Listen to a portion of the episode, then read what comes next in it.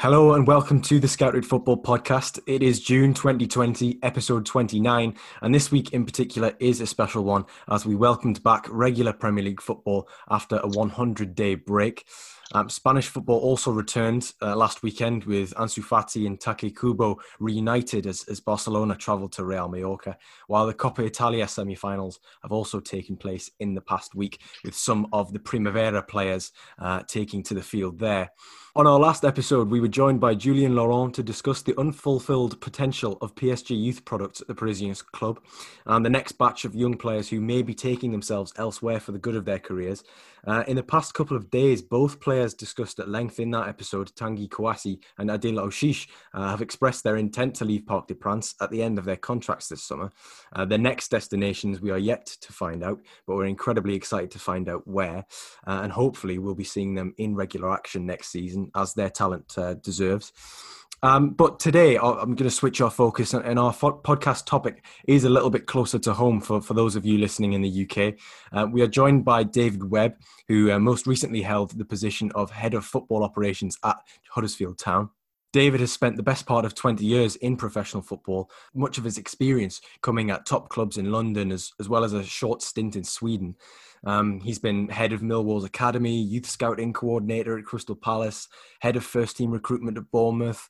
Uh, he's worked alongside the likes of Mauricio Pochettino at Spurs and the Cowley brothers at, at Huddersfield most recently.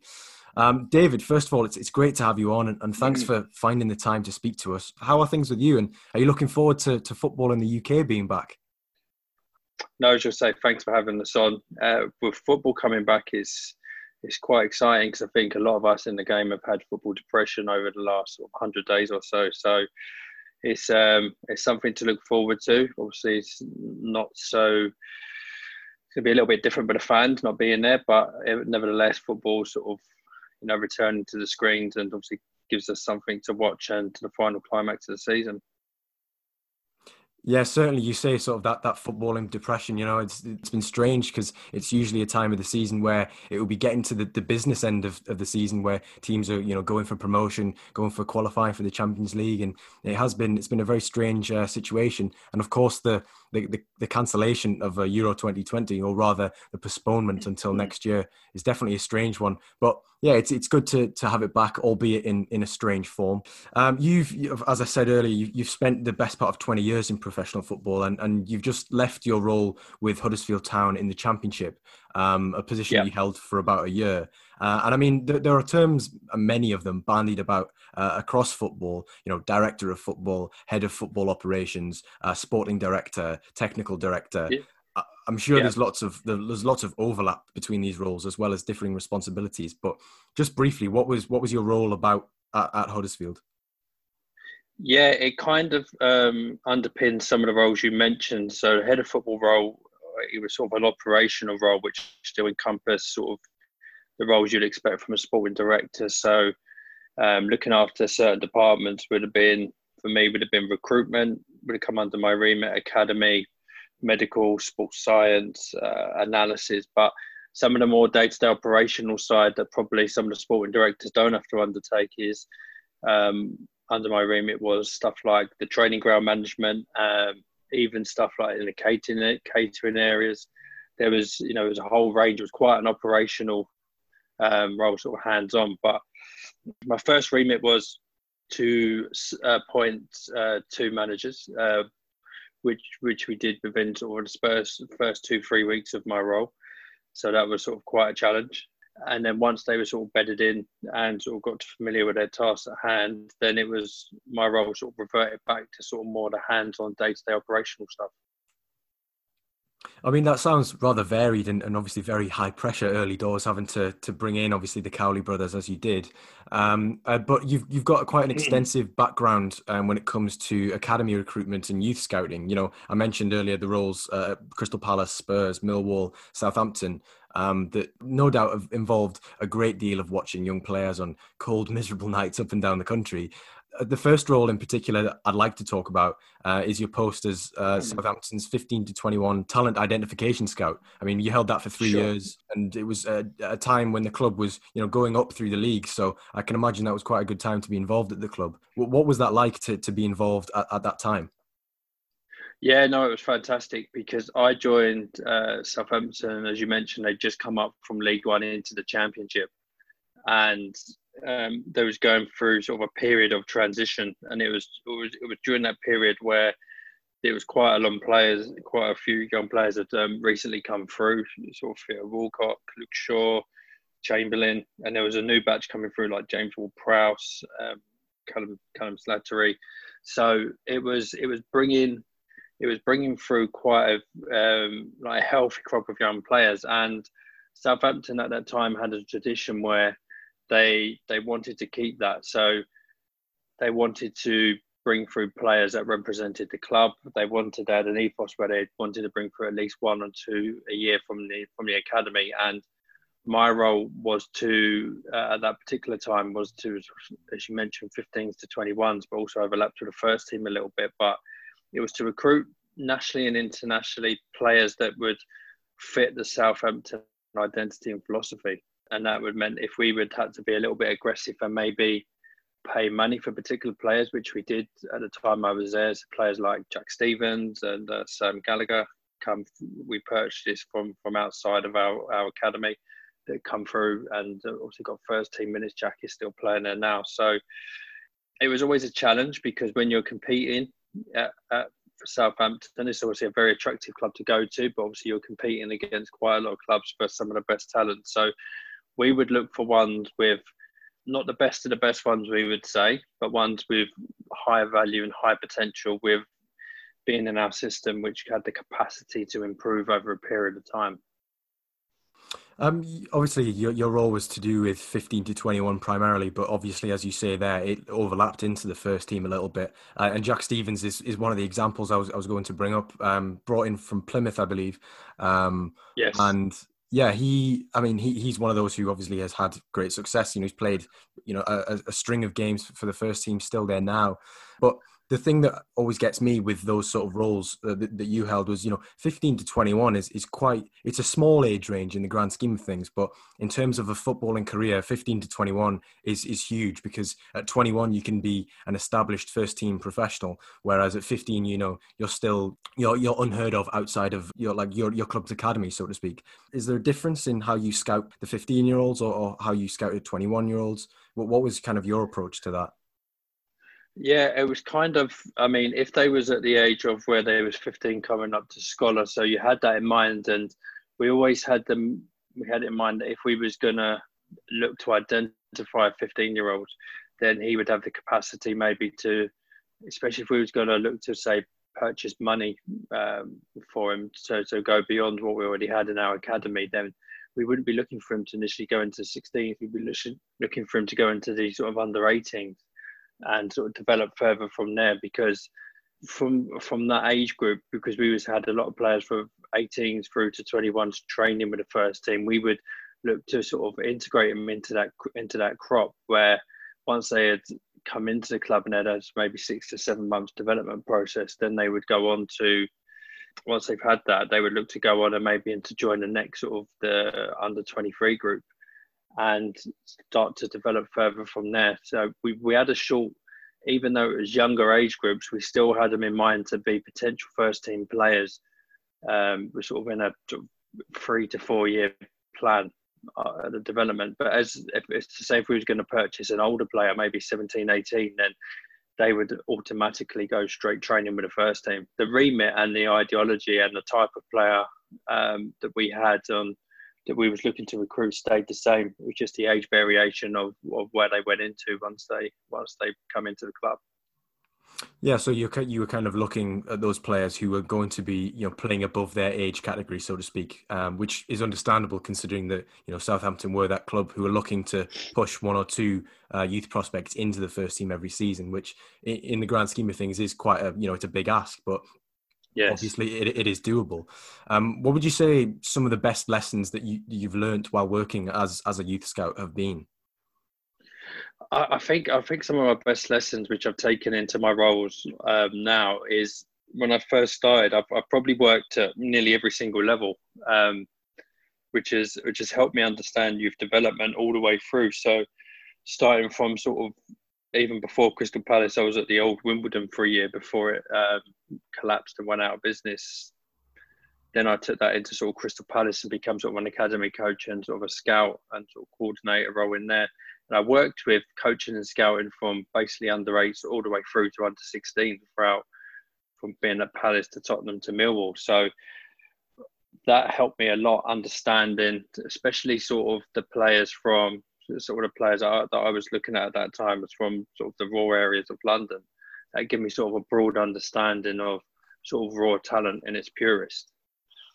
So that would the once you understand that, then also you can try and start to transmit it up. And at that time, I was developing my way through doing my coaching badges. Um, and then I think around 2008, 2009, to, to get to where I want to my career objectives, I I realised I needed a bit more than just sort of coaching. So I undertook a I undertook a master's in sort of sports psychology because I was fascinated with how you profile players, the sort of social analysis side as well. Because well, uh, and it probably helped me as well when I was going when I took it through to sort of the 15s to 21s through to the first team because when you understand players' characters, it's understanding which environments you're taking them out of and which environments they're going to go into.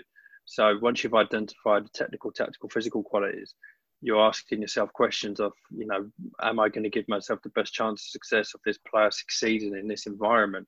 So I need to know a little bit more about the player than just these sort of footballing qualities because if they fit, no doubt the talent has a good chance of progressing through. But if it was there was some characteristic traits which didn't quite marry up, or there were certain things that you felt that um, due to your research that wouldn't quite go through, that wouldn't marry up into the environment you're taken into, then then you're not going to give that player, and you're not going to obviously you know the club you're working for is it's not going to be a successful successful purchase. So.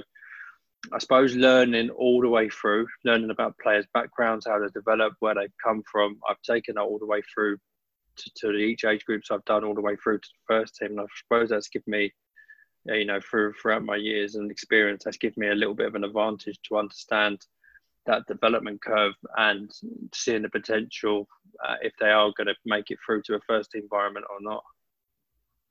Yeah, I suppose that the the masters will have helped you, you know, hugely because, as you mentioned there, the, the environmental considerations are obviously going to be very important because it's one thing to identify talent, and a lot of people are capable of doing that. You know, that's something that us, it's that we at Scouted Football, you know, we like to be able to identify talent, but where where one step removed because it, we we don't have the the ability to you know to go and identify a person because as you say, it's going to matter whether you know this player is going to assimilate well into uh, the group that's already at the club. And I think that's something that when scouts are looking at players, you know, I think, or at least amateur scouts uh, like ourselves, it, perhaps the environmental considerations are, are, something that could bear considerable weight, but it's simply that we don't have that that scope to to, to track it. Um, in terms of what you'd adhere to in, in youth and academy scouting as opposed to first team scouting would you say that yeah. when, when you've got a, a, bigger budget and when you've got a, a, more broader scope to to track more players you know across foreign countries for example rather than you know just in the in those parts of london as you said are there things that are things that you'd perhaps focus on more in terms of players that you'd watch in certain areas and, and certain standards yeah, I would say um, if I sort of highlight my role at Tottenham, which again that was head of elite um, identification, so pretty similar to Southampton, but um, but with a lot more responsibility. So that was more sort of narrowing down sort of 16s to first team, and um, Tottenham's a you know bigger club, so I had a lot more resources that I could you know that I could use, and we had a wider network that which we could um, scout into. So especially with um, even to, to, sort of we could go far as a field we if we needed to or if we had um, recommendations or um, especially with Mauricio's expertise in the South American areas from where he was from. But we, we, we tend to focus on on markets that we knew that we would have a good chance in. So we focused on as well as sort of UK sort of German France mainland and mainland Europe so Germany, France, Holland, and Belgium, you know, were quite big markets for us because especially there was a trend at that time, sort of 15, 16, 17 of especially the young, maybe the young French players that were being signed by, particularly by German clubs, um, when their contracts have finished at 18. They're out. They called them aspirants, and they had the. They was looking at them as raw talent, but they also had the sort of. They was looking at them as more or less ready to go into a first team environment in the Bundesliga, and there was quite a few examples of, of that happening at the time. So we was, you know, we was look to, we was looking to sort of emulate that a little bit because we felt that um, within our sort of within our within our structure at Tottenham that Mauricio being the way he worked, he was a fantastic youth developer and he was also a teacher of people. So if we could acquire sort of one of those top talents from those areas, then um, for sort of that minimum cost bracket, which sort of the German clubs were taking to as well, that we felt that we could have a real good chance of maybe bringing sort of bringing one through as well. So a top talent, um, but with low cost, but with real, real high potential and value. So that made that made us sort of concentrate on those areas and sort of finely tune of what of what we was looking for. Yeah, so you just got into to your role there at Spurs, which is the one um, one that you took on after you were uh, first team scout, head of first team scouting at Bournemouth, and obviously your role, uh, as you said, there was head of elite identif- elite potential identification, um, which yeah. Uh, I mean, to many people, that is, you know, you that is perhaps being a term dressed up as sort of head of scouting, but actually that's not the case. But what was sort of your, what exactly did your role entail, sort of day to day, maybe going off on certain trips, you know, scouting missions to certain other uh, areas of Europe, as you mentioned there. Um, what what was your what was your role? Yeah, the role was to identify talent that not for the academy, but we had um, at Tottenham at the time. Mauricio was a big advocate of bringing sort of top youth talent through, which I had the pleasure of working with him at Southampton a year before I moved on to Bournemouth previously. So I already had that relationship and understanding of how how he would work. So with that with that knowledge in mind, we set up a system that that if we was going to tackle that type of market, that we was if we was going to look to purchase players from Europe or from further afield, that they would be more or less have the capacity to come in and handle first team environment at Tottenham, not necessarily to play, but necessarily to at least be able to have the capacity to train and develop, and over a period of time potentially get their chance within the first team. Now that would be whether it was a 17, 18, or 19 year old, because at the time we had players from our academy, sort of 16, training through to the first team, which was sort of another another element of my role was to work closely with the academy and Mauricio to sort of bridge that gap on like a filter system and an alignment system that allowed players through that process to be best equipped to go through to to train with Mauricio. So we would have a system in place it was like a link between the academy and the first team where we had a system and a process where uh, if players hit certain criterias in terms of the sort of their sort of physical, technical, tactical, but not only that, their sort of their characteristics and their social adaptation was a big key in that as well. So once we identified those that ones that could come through, then um, Mauricio would sit down and have an interview with them, sort of like a sit down, and sort of explain to them the demands of the first team and he would allow them to flourish in that first team environment, but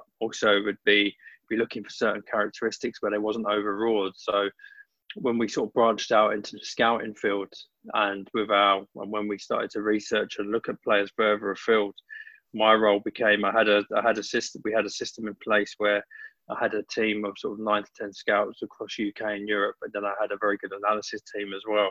And that was sort of a process we went through like a criteria. So um, we had certain things that we identified within the player, but we also had five key characteristic traits that we that we looked for as well, and we had to have at least three of those for them to be sort of recommended and brought through. Because once the process has been identified, it then becomes a different a different step. I mean that to, to someone not within the industry of, of football, um, that just I mean that seems like a lot of pressure because if these players who are coming in and training with the first team, you know, for an esteemed manager like Mauricio Pochettino, for a club like Spurs, that's a, if these players aren't up to it, and you know that's your recommendation that you vouched for, who's underperforming. Um, it, it's quite interesting what you said there about the the five uh, characteristic criteria. Um, I mean, if you're at liberty to say, do you do you recall what those sort of those criteria points were? Yeah, I can mention a couple of them, which I don't want to reveal because Tottenham still, still, you know, probably still use some of that now. But um, they use, I mean, this word of work ethic and hard work. So maybe to sort of like a scout and I, they would look at um, certain things within the game, sort of his work ethic. But the way Tottenham played was a very high transitional game. So the transition from sort of the pressing phase, from the attacking to the defensive phase. So we, so we looked at players with high athletic ability, but also had the ability to work hard and press in certain areas for, their team for their team members as well, because that was that would have been a requirement for any player, whether a first team or a younger player, to come through. So that would have been one of them and also sort of young young responsibility traits on on the pitch and off it as well, which we had to marry up. So responsibility would be responsibility for their actions in terms of they made a mistake, especially as young players. Do they have the capacity just to sort of um, go over that mistake and move on and carry on playing, or is it going to hurt them and beat them up for um, for the rest of the game? Because to come into an elite environment, as you said, it was quite pressurized. It wasn't as pressurized as it sounds, to be fair, because Mauricio was very good at dealing with young players, so he would allow for young players' mistakes if that if that made it. He wasn't looking for the perfect, you know, for the perfect player being that young. So he would allow mistakes. He would allow sort of them to to do the things which young players commonly commonly do. But um, just the characteristic traits is something he was big on. It's something that we was all big on at Tottenham because it's something I don't think you can buy, especially in young players when they're when they're starting to develop we could never guarantee human behavior. We can never guarantee the signing of, you know, would be 100% success. But what we would want to do is we used to call it like tipping the odds. So to give our chance, every chance of success, of tipping odds in our favour, to know that the work that especially myself and my team done was to um, sort of a high, high elite standard, and we done everything we could. And and within that, and within that, that we knew that we had the best, that possibly given the player the best chance of success. Um, we've mentioned um, a lot about Mauricio Pochettino so far, and of, of, course, you know he's without doubt one of the most world's one of the world's most sought after managers at present, and that comes as a byproduct of what he achieved at Spurs. Um, I mean, you, you, as you said, you worked alongside him uh, briefly at Southampton, and then for the entire period that you spent as head of elite identification at Spurs. Um, yeah, and I, your insight already on on sort of what Mauricio Pochettino was like with young players is is, is great because that's essentially uh, we like seeing managers who first of all give opportunities to young players, but also trust them, but also you know have that eye on okay are these players going to be responsible as you say? Because yeah you can buy a player who's supremely talented as you've already mentioned but you, you can't really buy that character with with the focus on on recruiting players under the well age 23 and under what was sort yeah. of the message what was the message from him there? Was he very pro 23 and under or was it more more the fact that you know i need a certain type of player? No i mean we had um and this is where this was very good at tottenham that we had a we had a really good alignment. So so first and foremost, we'd always, you know, give our own academy players that have been developed through the academy system the first the first chance to succeed.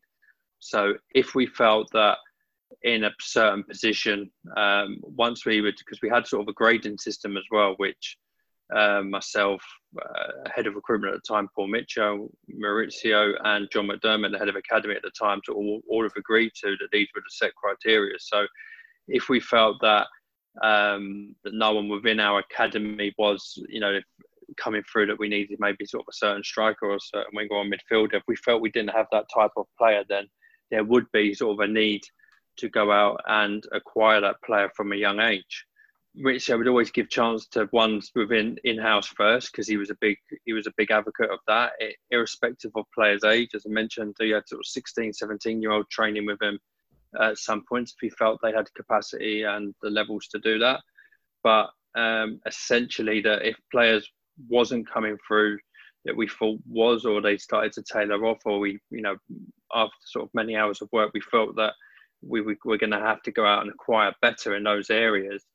Then obviously Mauricio was fully behind that as well. So especially with the younger ones, because the pressure was to obviously bring one to come in and train essentially, and maybe um, if we looked at the German model, maybe break through over a period of time. But the pressure wasn't for him to come to come in straight away to come in and affect the first team. It was to come in and develop through the first team. My job was for ones that had the sort of potential and the capacity to develop over a period of time to to get into his first team and become a sustainable player. Top managers, I, feel, are always often seen as, as ruthless in their decision making, and I feel like they have to be because you know the the odds are, are so high and there's so much at stake. Um, just from what you've said there, it, it, obviously does sound very much the same with Mauricio Pochettino. Like, uh, you know, if a player who, who, you, for example, you vouched for, you know, isn't performing, you know, they may be dropped back down to the 23s if they're not at that standard, um, which I suppose is understandable. Um, devastating for them, but you know, it's it's for the benefit of the club. But um, as as more of a, sort of a general point, how much contact would you have? Um, with Mauricio Pochettino, and, and what was sort of the, the working relationship like between between the pair of you? Yeah, I mean, it was it, where I was located at the training ground. My my office was probably about three or four doors down from him, sort of in the first team department. So you'd have quite regular contact. You'd see him every day. So and then, but when it comes to sort of meetings and uh, decision making on players, that would be sort of as and when required. So you'd hone your first of your first port of contact. Um, you'd have daily contact with Mauricio every day because he was a very sort of sociable manager. So you'd always have you know chats with him at breakfast, at lunch, and as I said, our offices were very close. So, and you know from where from where my office was situated, you could watch training every single day. So you had that constant feel of his presence around all the time. But when it actually come to sort of acquiring and signing a player, um, then and it come to that stage where you think, okay, we are, and depending on the cost of the player, of course, as well, then obviously we would, you know, Mauricio would trust in the work which is being done. So then when it comes to that stage, okay, that we're ready to present someone to him, then he would, um, we would first do it obviously by video clips and sort of all the work and all the stats work and everything we've done first. Um, nine times out of ten, he would be very interested because he would knew that the work was being done to a high quality, and if he had the capacity and time he would always, you know, sometimes depending on his schedule, he might want to watch the player live. So he would then sort of come into the final stages where maybe it was a negotiation where we was actually going to try and buy and acquire the player, and that's where, we'd probably um, need Mauricio to come in then.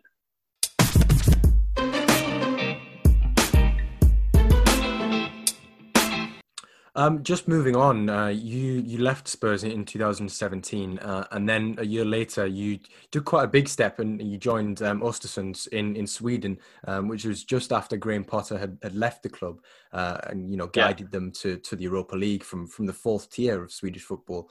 On, on a more personal and, and human level, what was you know what was Sweden like? Was the focus of your role different from what you'd been used to in the UK as as technical director as as as you were? Yeah, it was a completely different role, and um, I wanted to sort of test myself personally of uh, working abroad. So um, to get a chance to work as a technical director, sort of um, at that capacity at a club that had been sort of, as you mentioned, a year before, um, done, I had some good success with Graham Potter, especially sort of in Europe as well, with some of their victories against sort of Hertha Berlin and Arsenal and Galatasaray. You know, for quite a small club in Sweden that done really well. So um, I, I, was excited to sort of take on the challenge and sort of the new culture and and really sort of ingrain into sort of a different way and have it and have that experience on my on my CV and get a chance to sort of um, branch out because I, I felt that was my next step to be sort of a technical director because I've been a um, head of recruitment at first team I'd done. I've worked at top clubs. I've worked for sort of top European clubs in sort of various capacities and roles. So I felt that was my next step, and I was very grateful for them to sort of give me that opportunity to do so.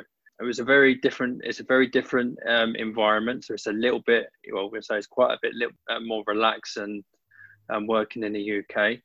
The, the standards and demands are still high. They still expect results. They still expect to win games, but you haven't got the um, you probably haven't what I noticed you probably haven't got the staffing and the financial capacity to do what you had to do in England. So you had to be very creative in your work. So my my remit was was essentially sort of to work alongside the head coach um, and support him on the day to day stuff.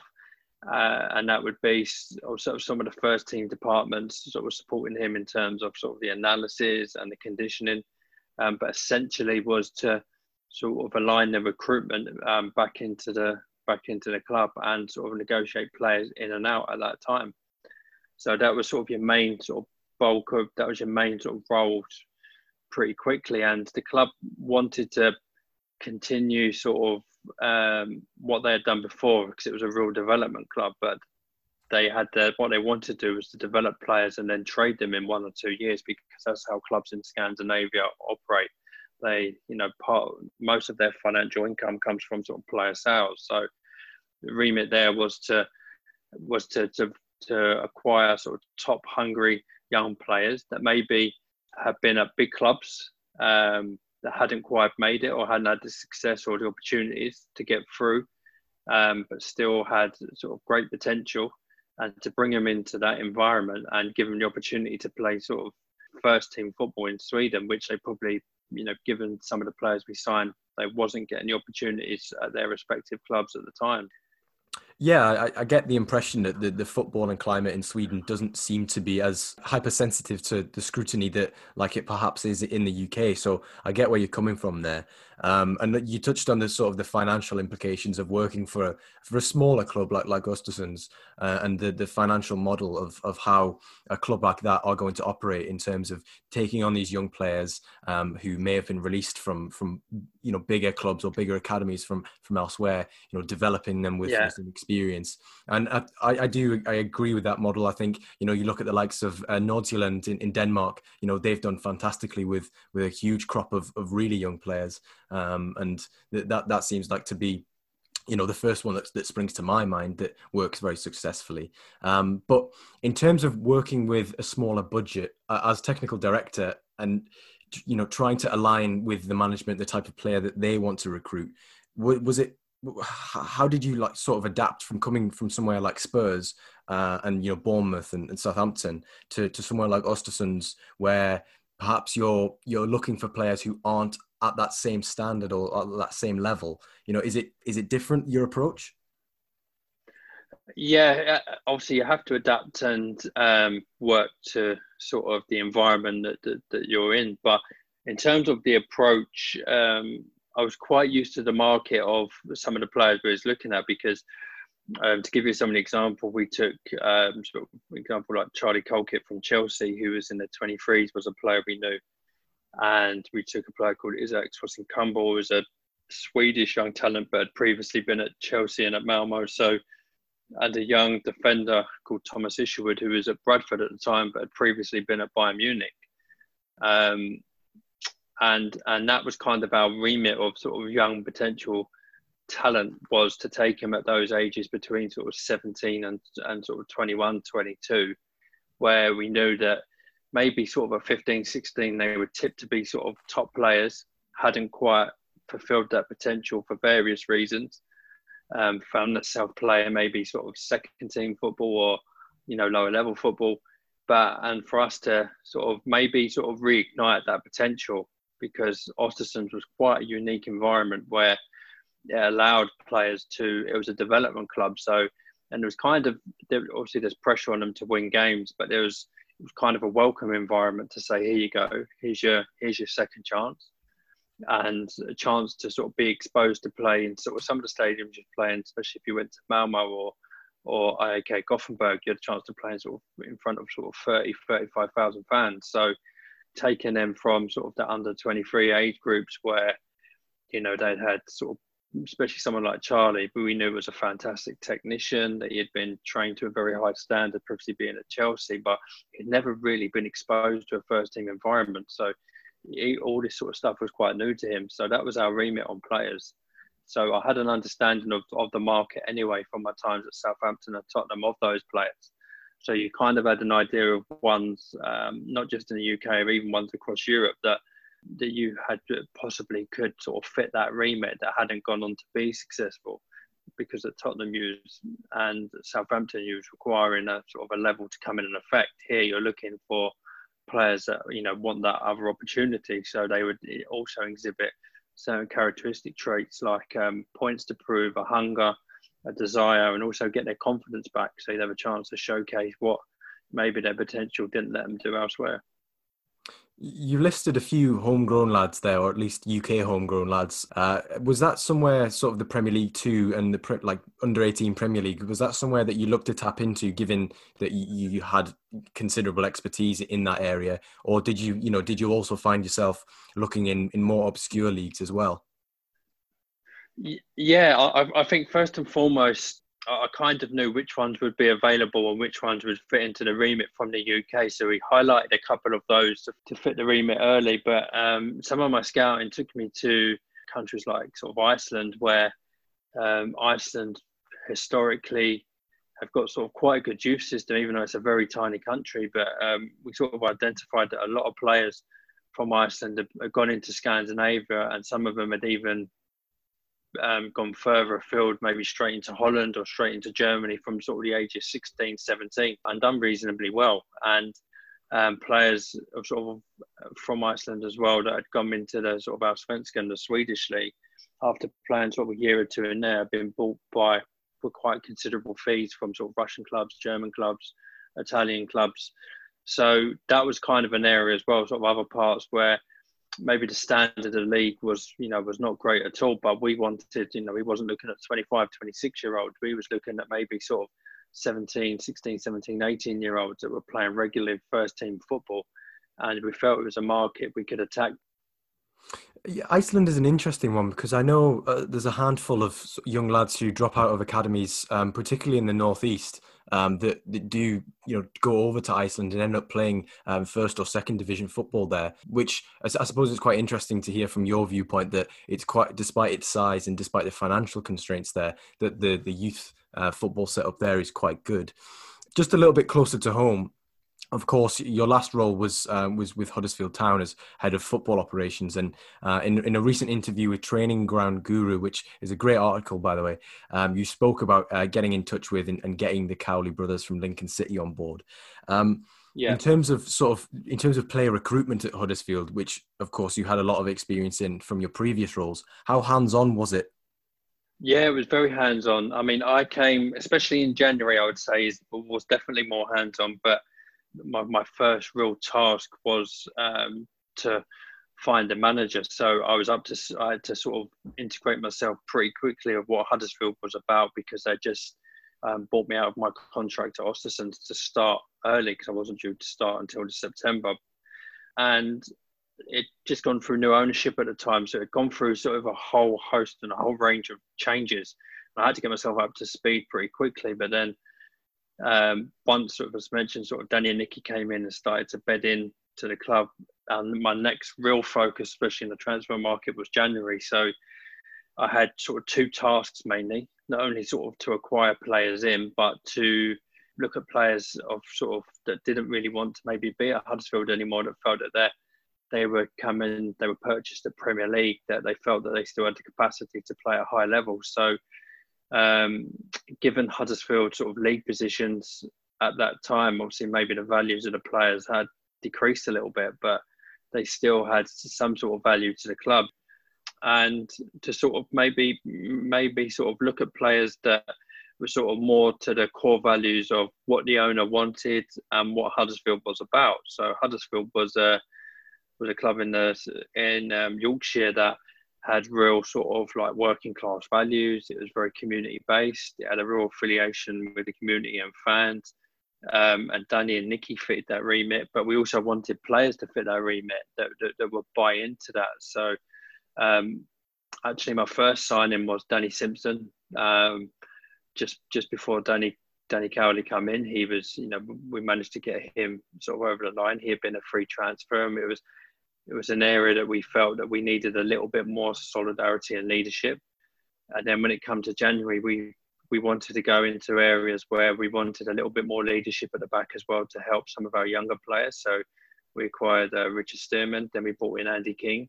So that gave us that experience base, but then we wanted some sort of real young talent to come through as well. So sort of again using my experience, managed to acquire someone like Emile Rowe, who's been fantastic for us and he's given a real sort of spark, and that, and that helps our younger players like Lewis O'Brien and and Bacuna and some of the other academy players that come through when you see a player of that quality sort of playing at Huddersfield. So, and that gives and that sort of changed the dynamic at a at the dressing rooms, and it was more in line with what the what the club wanted from its players. So it was a real getting that affiliation, that working class values, that hard work. They want to see all that before they see the real football stuff. That's what the fans come to see. They want to see that real passion um, for the club from the players.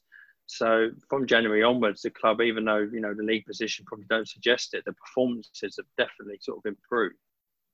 Yeah, I was going to ask you whether there was sort of a concerted effort to sign a good mix of young players like Emile, um, and, and, also those those older uh, those older players with that vast experience to you know maybe uh, polarize is probably the wrong word, but to in, in the dressing room to have you know the players that young players can learn from and to set an example for essentially. Um, one that you that the, uh, you've also brought in um, that we've uh, at Scouted have tracked for some time um, is Chris Willock because of of course his family um, you know, yeah. links links to Arsenal, links to Manchester United with with Joe and, and Matty, his brothers. Um, but yes. you know, he he obviously made a good go of things in Portugal with with Benfica's B side. And you know, how did you go about identifying him as as someone specifically who could improve the Huddersfield team? Yeah, we was um, the two players that went out from from Huddersfield was Mbenza and Diakhaby to Nottingham Forest and Amiens respectively. So we wanted a we still needed sort of a young dynamic. If we wanted a young dynamic wingers, and and we had been monitoring Chris because he had been over at West Brom. Mm-hmm. Um, they'd taken they'd taken him on loan, but he, he and he had played really well in the 23s, but he wasn't quite getting through to the first team. So we had that kind of relationship that um, we knew how, that West Brom wasn't going to extend beyond January. So we spoke to them, and then we spoke to Benfica, and we said that we're willing to give Chris some opportunities, knowing his background and like, as you mentioned, know he's been developed through sort of the England youth systems and at Arsenal respectively, and he'd done quite well in Benfica's um, B team. We felt it was the right time, especially with Emile as well, um, and then knowing each other's game a little bit that um, that we would give him an opportunity in the first team that he could really get a, sort of a, a chance to excel and sort of show what he can, sort of he can do. Yeah, and, and I suppose going back to your earlier point where you said, you know, perhaps the results didn't pick up as you may have intended, but in terms of performances, you know, Chris is one of those players who uh, I think, yeah, as you said, you know, who's doing very well for, for West Brom's 23s, but of course struggling to break in ahead of, you know, the likes of Matheus Pereira, who's having a great season. Um, but has obviously come to Huddersfield and done very well there. I think he scored he scored one goal, I think, um, in, in a handful of appearances. So it's good, yeah, it's yeah. good to see him sort of on the ladder now uh, in, in, English football, um, uh, having seen how well he's done uh, at Benfica and obviously with West Brom's 23s. Just speaking of the, yeah. the, the, ladder uh, in terms of the, the level that Huddersfield are currently at, which is, of course, the Championship. Um, Brentford, yeah. Brentford are obviously a very interesting side, and um, their their whole model is is also you know it's it's intriguing to see from the outside looking in.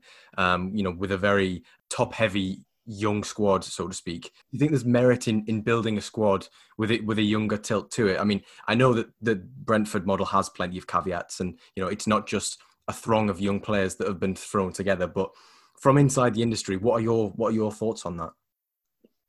Yeah, they do have a very good model, and it's it's something they've developed over a period of time. As you said, it's not just been thrown overnight. It's taken probably since Mark Warburton was there, the sort of the final season he was there. So maybe sort of the last sort of over over the last four or five years, they've sort of really homed in on that model. And I, and I would like to they sort of done away with their academy uh, from 16s down because I know I, I know Rasmus Ankersen sort of really well, and the thinking behind that was that a lot of their younger players was getting attacked by given the area they was in by bigger clubs. They thought they was going to lose their better ones anyway. So rather than be what they call first seed investors, they wanted to be late seed investors, which would mean that they would invest in talent from sort of 17, 18s above that would just sort of be a focus around their second team.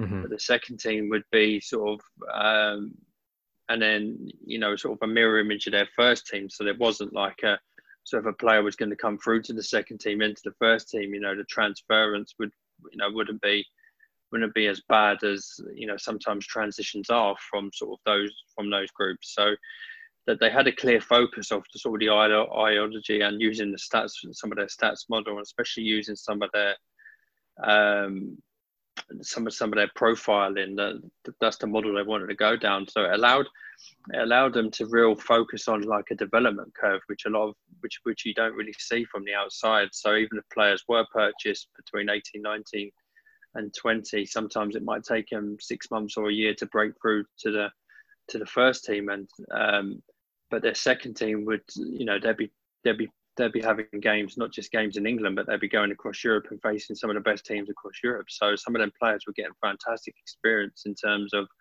um, a footballing development and exposure against real quality players, whilst also learning the Brentford way. So it just gives them that chance to. It was a model that really worked for them, as I said, because they felt they was losing their best young talent to, to sort of the bigger clubs around them. So their focus become to sort of that late seed investment development curve, which which they've done really well. And I think Huddersfield went for a, a similar approach, maybe not the same, knowing what they was actually going to do, but they they felt that they'd done away with their academy, so they wanted to be um, develop players from sort of 17s to 23. So over a period of time, they want to sort of bring players through their own academy system and get them through to the first team.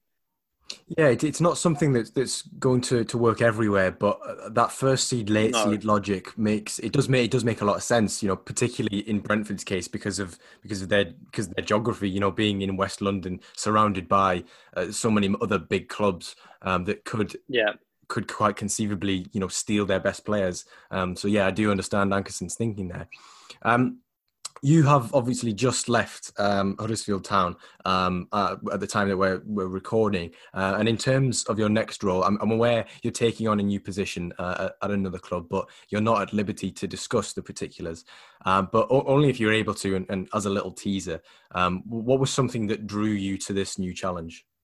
Um, yeah, I, I was always. I mean, with Huddersfield, it was it was when I when I was initially sort of, uh, sort of approached by Huddersfield and agreed to come, it was it was sort of on a year's contract with the um, option to extend from sort of both parties, and um, I, I, think I think the opportunity for me was it was such a broad range of roles, it was quite an operational role at Huddersfield, where it sort of went into maybe sort of twelve to thirteen sort of different areas from sort of other footballing areas. So um, for me, I wanted to real focus what I would call sort of on a classic sporting or technical director role, where it was just purely on sort of, sort of footballing decisions, recruitment decisions, department and management decisions. I think family played a key one for me as well because it was I'm originally sort of from the sort of from the south, sort of southeast side, so I'd been away from sort of my family, especially being in Sweden, Huddersfield for sort of the best part, and prior to that, I've been doing a lot of consulting work for some German clubs abroad. I've been away for nearly three years. So I felt that um, it would be sort of uh, maybe sort of a better better fit all round from a family perspective, from a sporting perspective, and um, you know from a locations perspective. So when I married the three together, it was kind of you know I took the decision that that would probably be best suit me at this current time in my career. No, that's very interesting. I suppose I think a lot of people would probably resonate with you there. Um, that is all from us for today. Um, I hope you've enjoyed an inside look into the world of recruitment, scouting, and, and, academy setups with the former head of football operations at Huddersfield Town, David Webb, who's also held positions at Tottenham Hotspur, Southampton, AFC Bournemouth, uh, FK Östersunds in Sweden. Um, be sure to head to sfhandbook.com if you'd like to support our work at Scouted Football. Uh, volume 6 is our latest handbook, and it would mean the world to us if you bought a print or digital copy. Uh, anything is appreciated hugely from us. Uh, we promise the content, the artwork, uh, the analysis, it won't disappoint. Uh, but yeah, finally, a, a big thanks uh, to David for, for, giving up his time and, and best of luck with, with everything in, in the future. Oh, no, many thanks. And thank you for having me. Enjoyed it. An absolute pleasure. Thank you very much. Uh, that's all from me. Uh, I've been Joe Donahue, and you've been listening to the Scouted Football Podcast. Bye for now.